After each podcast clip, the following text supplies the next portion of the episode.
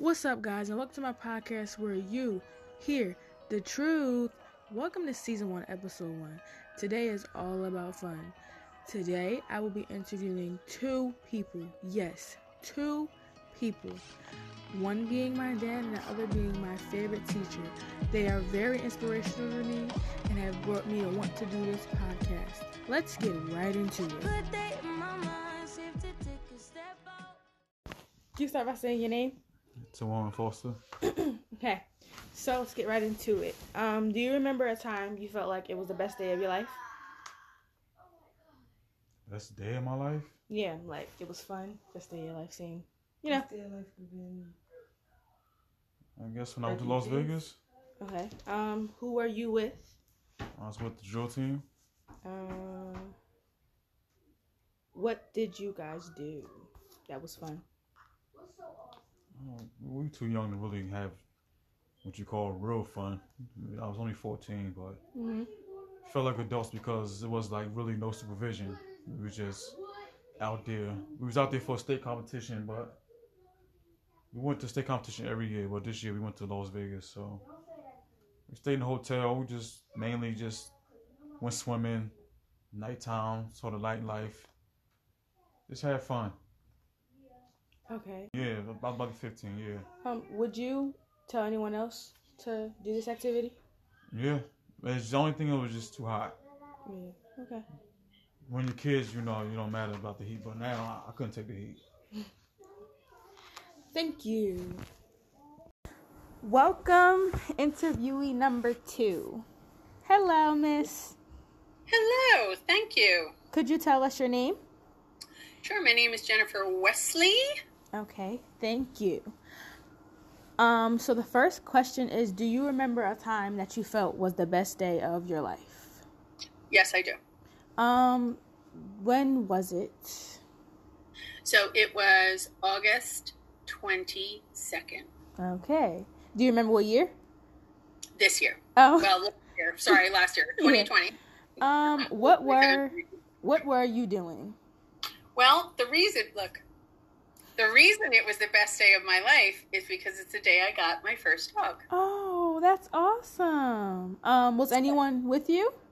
Yes, my husband was with me. Uh, my son had already gone back to college. Oh. but it was their it was their um, birthday gift to me. I turned fifty last year, oh. and um, the only thing I've ever really wanted was a dog. But I've always lived in an apartment, so I wasn't allowed. Look at her. Yes. So we um, we went through the process to have a dog that would be like a service dog, so we'd be allowed to have her. It's a Mhm. long process to get that approved by where I live Mm. and they approved us. So then we had to find a dog, and I actually found the the dog, excuse me, through Mrs. Letman. Mhm. She was fostering this dog, and she uh, look, the face is on the computer. She was fostering her, Mhm. and she called me and said, "I think I found your dog." So I was like, "Okay." So I met her, and I, I it was it. It was it. okay. I fell in love with her. She was the one. She was the one. Would you do anything differently about getting a dog? No, honestly, it worked out so perfectly. Um, timing wise, we had been approved so we could have a dog. Miss Letman had just gotten her. She only had her for like a week. Um, she was injured. She lost an eye. She's Aw. handicapped. Mm-hmm. Um, and uh, my husband didn't at first want a handicapped dog, so I had to bring her around and like Yes. get him to fall in love with her.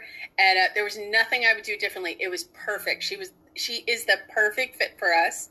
Um, it had been literally my whole life. I've been the one who my family always had dogs. I'd watch everybody else's dogs, and I always wanted one. So it was perfect timing. My husband and my son actually bought her for me and gave mm-hmm. her to me as a gift for my 50th birthday. So I got her five days before I turned 50. Well, happy belated birthday. Thank you. And thank you again for being a part of my podcast. You're welcome. I'm sorry. Her All right, thank you to my two guests for being here today.